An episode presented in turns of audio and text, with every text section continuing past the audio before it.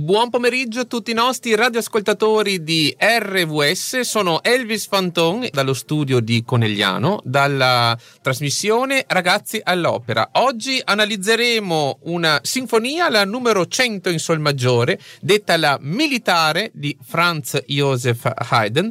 Ma prima andiamo ad ascoltare un movimento della sinfonia numero 32 di eh, Mozart in Sol maggiore K318. Ricordo che Mozart fu allievo di Franz Joseph Haydn, uno fra i musicisti forse fra i miei preferiti, alla pari di, di Mozart. La Sinfonia 32 fu composta a Salisburgo nell'aprile del 1779, pochi, pochi mesi dopo il ritorno del compositore da Parigi. La partitura autografa è conservata nella New York Public Library. Andremo ad ascoltare il primo movimento di tre, ovvero l'allegro spiritoso.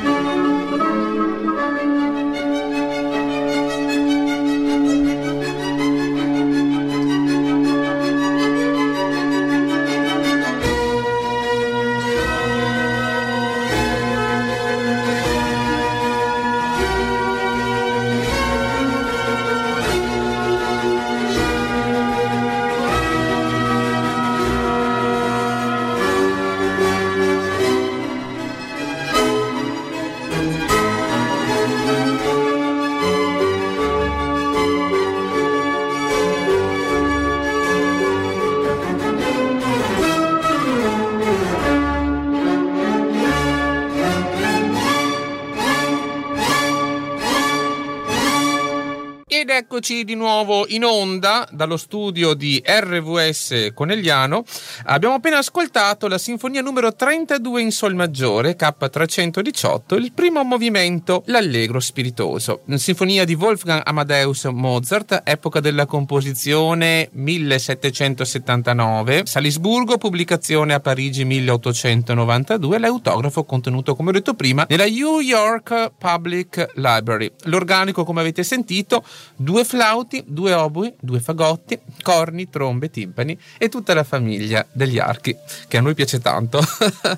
allora, eh, questa è una delle sinfonie forse a me più cara perché viene spesso utilizzata come overture in uh, una di quelle opere che sono poco, poco conosciute di Mozart, forse perché Mozart non riuscì a terminarla, però mi ripropongo di fare un'analisi, la Zaide di Mozart, avevamo analizzato qualche tempo fa, delle musiche veramente straordinarie, è in tedesco ma veramente molto molto bella, un meraviglioso eh, Singspiel di Mozart. Oggi però andremo ad analizzare la sinfonia numero 100 in sol maggiore che è detta la militare di Franz Joseph Haydn che come ho detto prima fu anche um, uno dei maestri di Mozart. Questa sinfonia è, è quadripartita e suddivisa in un primo movimento che è un adagio allegro, poi un secondo movimento un allegretto in do maggiore, un terzo movimento minuetto moderato e trio e il finale che sarà un presto. L'organico della sinfonia che ehm, stiamo per ascoltare è composto da due flauti, due oboi, due clarinetti, due fagotti, due corni, due trombe, timpani, triangolo, piatti, gran cassa, ecco forse il perché della militare, ma poi andremo a capire bene il perché anche questo appellativo alla militare, tutta la famiglia degli archi. Composta, si pensa che Haydn l'abbia composta a Londra, quasi certamente non fu composta tutta interamente a Londra, ma fu completata a Londra, perché Haydn ehm, prima di andare a Londra soggiornò in Austria e eh, dagli appunti di scrittura sembrerebbe che fosse iniziata la composizione in Austria e terminata a Londra. Allora abbiamo un adagio introduttivo che comincia piano e poi con due successivi crescendi si porta sull'accordo coronato di dominante di sol maggiore. L'allegro ha quindi inizio a un ritmo di marcetta intonata piano in regione acuta del flauto e dagli obui subito in ripresa dell'ottava. Eh, un ritmo molto incalzante. Lo andiamo subito ad ascoltare. Primo movimento adagio allegro. Franz Josef Haydn a voi regia.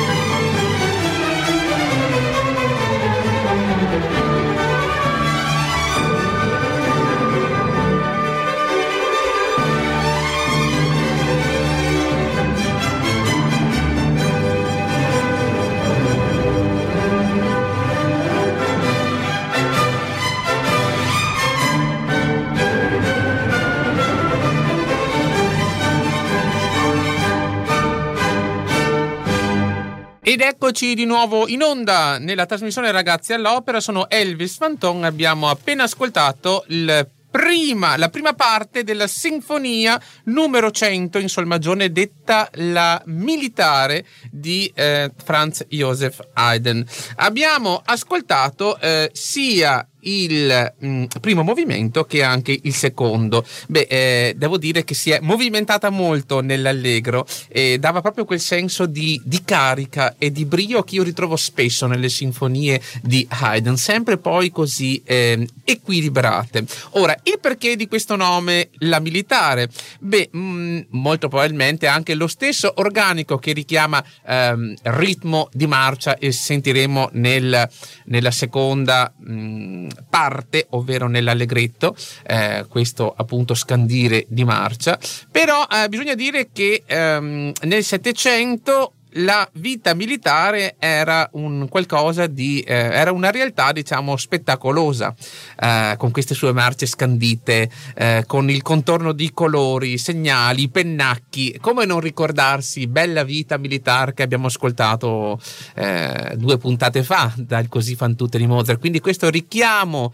alla vita militare era un eh, qualcosa appunto che piaceva all'epoca. Quindi era bello anche ritrovarselo all'interno all'interno della musica, dava quel tocco di ordine, eh, di ritmo scandito eh, che ben diciamo si prestava ai ritmi dell'epoca. Ora bisogna anche dire appunto che eh, Haydn compose questa sinfonia quando era a Londra, ebbe un enorme successo, il, tanto che il Morning Chronicle poco, pochi giorni dopo la sua prima ne riferisce di un proprio un trionfo enorme da parte del pubblico con richieste di bis seduta stante, quindi ebbe un enorme successo.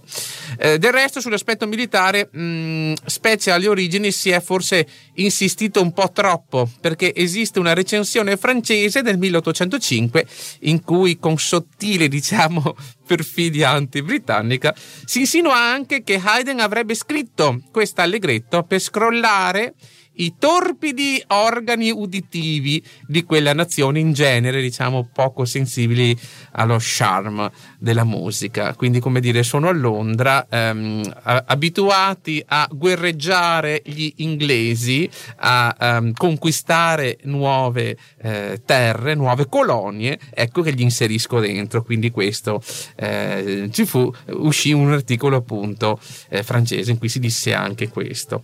Eh, certo, bisogna dire che ehm, la sinfonia riprende di per sé stessa eh, valori musicali eh, che riprendono appunto a, alla marcia militare. Persino il minuetto si muove, diciamo, in um, un modo più grandioso del solito.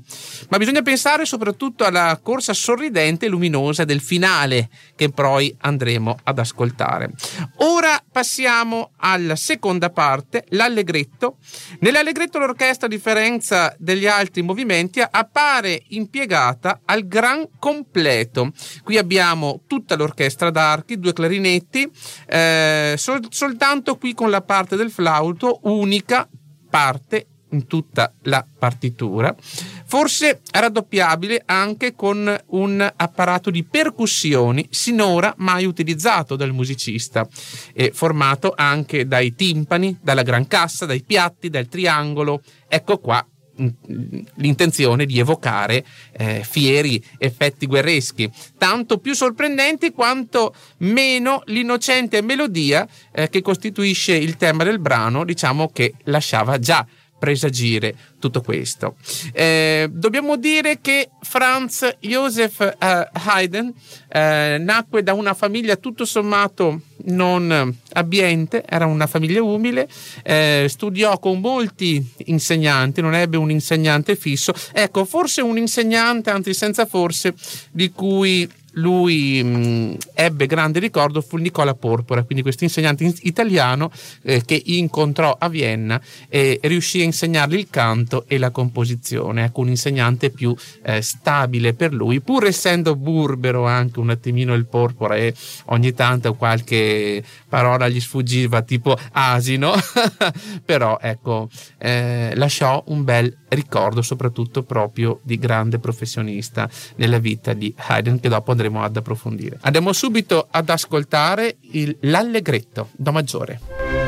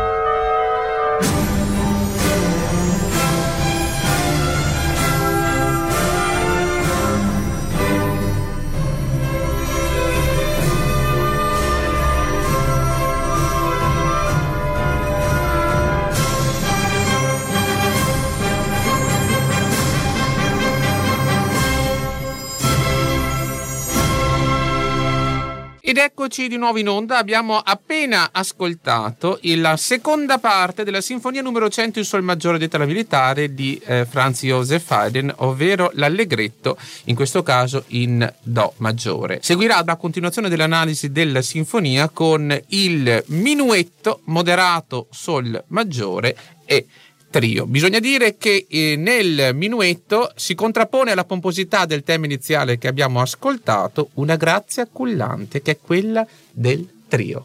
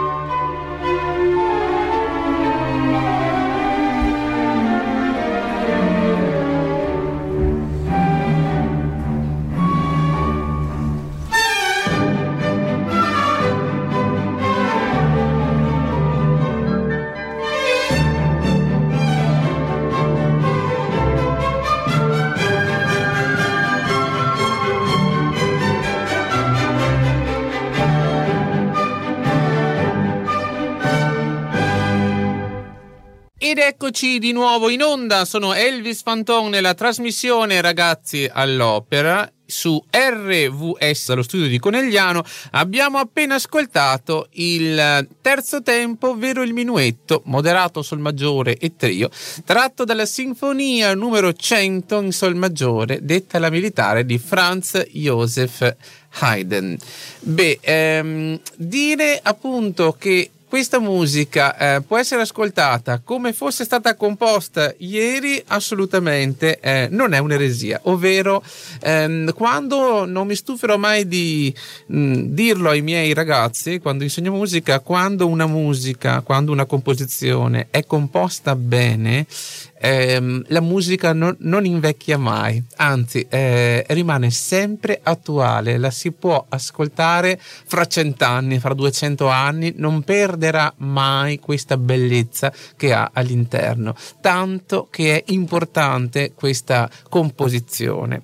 Come vi ho detto ehm, prima, appunto questi accenni militari sotto forma di ritmo, sotto forma di strumentazioni, abbiamo sentito prima anche la tromba, sembrava quasi riecheggiare una marcia nuziale quando io la, la, faccio ascoltare in classe ogni tanto mi dicono ecco sta arrivando la marcia nuziale però poi continuano diversamente e quindi dico no aspettate un attimino qualche battuta e capirete che non è la marcia nuziale. Ma anzi eh, quell'introduzione quell'inserirsi della tromba ci fa proprio capire che siamo in un ambiente militaresco che Haydn abbia voluto appunto eh, mantenere questo aspetto militare per le mode dell'epoca o per ehm, venire incontro ai gusti degli inglesi eh, alquanto eh, diciamo ehm, avvezzi a, ehm, al discorso del, del militare al, alla conquista di nuove terre questo non lo possiamo sapere. A me piace pensare che Haydn abbia fatto entrambe le cose un po' per venire incontro al gusto musicale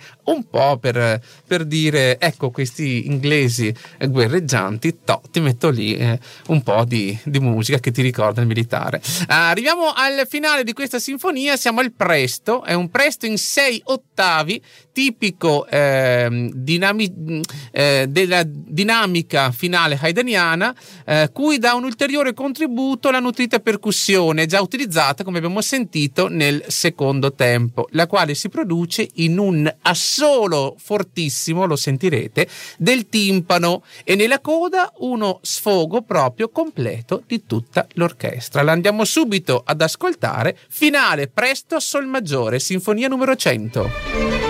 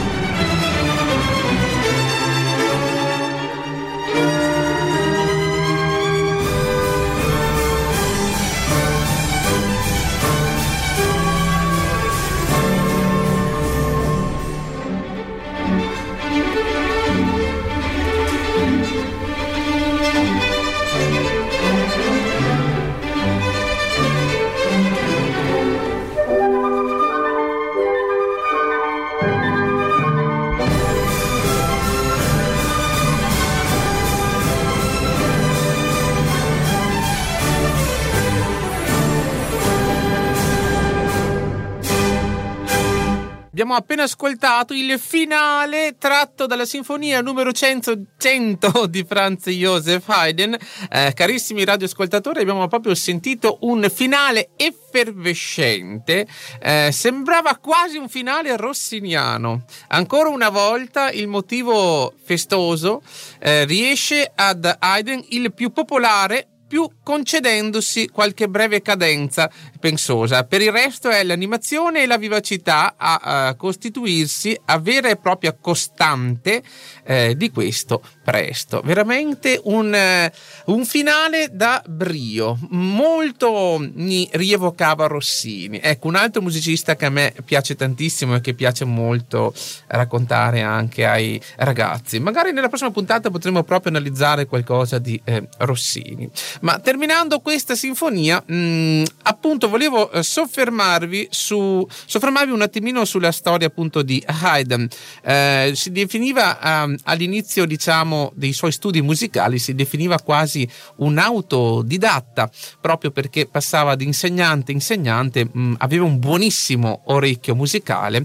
Eh, l'insegnante che appunto mh, mm, diede una svolta eh, diciamo una svolta professionale allo studio di Haydn. Avvenne proprio quando il compositore napoletano Nicola Porpora arrivò a Vienna, era in visita alla città, quindi prese al proprio servizio come accompagnatore al clavicembalo e anche come valletto Haydn in cambio di lezioni gratuite.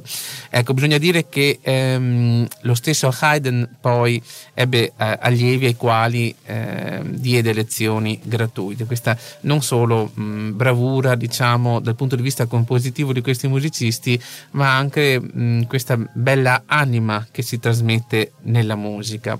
Eh, leggiamo alcune note autobiografiche del 1776 dove Haydn Haydn scrive non componevo in modo corretto fino a che non ebbi la fortuna di apprendere i principi fondamentali della composizione del signor Nicola Porpora che era allora a Vienna.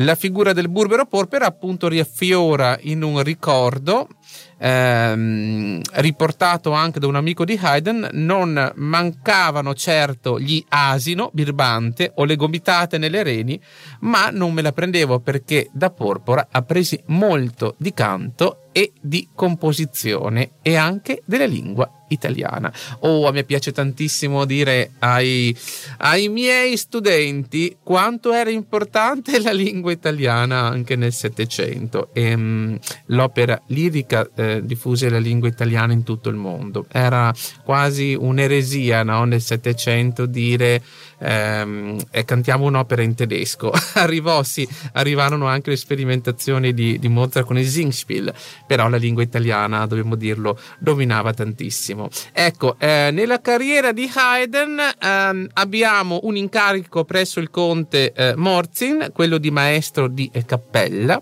Eh, non durò tantissimo perché poi il conte... Ehm, andò diciamo incontro ad un disagio, vari disagi economici e fu licenziato Haydn, ma trovò subito impiego nel 1761 prezzo, presso la corte dei principi Esterazzi. Ecco, dobbiamo dire che era una tra le più ricche e importanti ehm, case nobiliari degli stati asburgici. Eh, alla morte del maestro di cappella eh, Gregor Werner nel 1766 Haydn rilevò il suo posto, quindi eh, seguendo gli esterazzi nelle loro residenze, componendo per loro tantissime eh, sinfonie, opere liriche. Eh, dopo eh, quasi 30 anni circa passati al servizio della famiglia, Haydn compose una mole impressionante di eh, opere. Alla morte ehm, di Esterazzi, il figlio eh, licenziò l'orchestra, non serviva più, diede comunque una pensione a Haydn, il quale quale però eh, si sentì appunto di andare a, um, a, fare il libero professionista. Tra i vari viaggi anche quello di Londra dove appunto vennero composte delle sinfonie di tele londinesi. Um, andiamo ad ascoltare come sesto brano musicale, terminiamo con un'altra sinfonia, questa volta di Mozart, la sinfonia numero 4 in Mi maggiore, terzo movimento, presto. Così terminiamo in bellezza con un'altra sinfonia. A voi regia.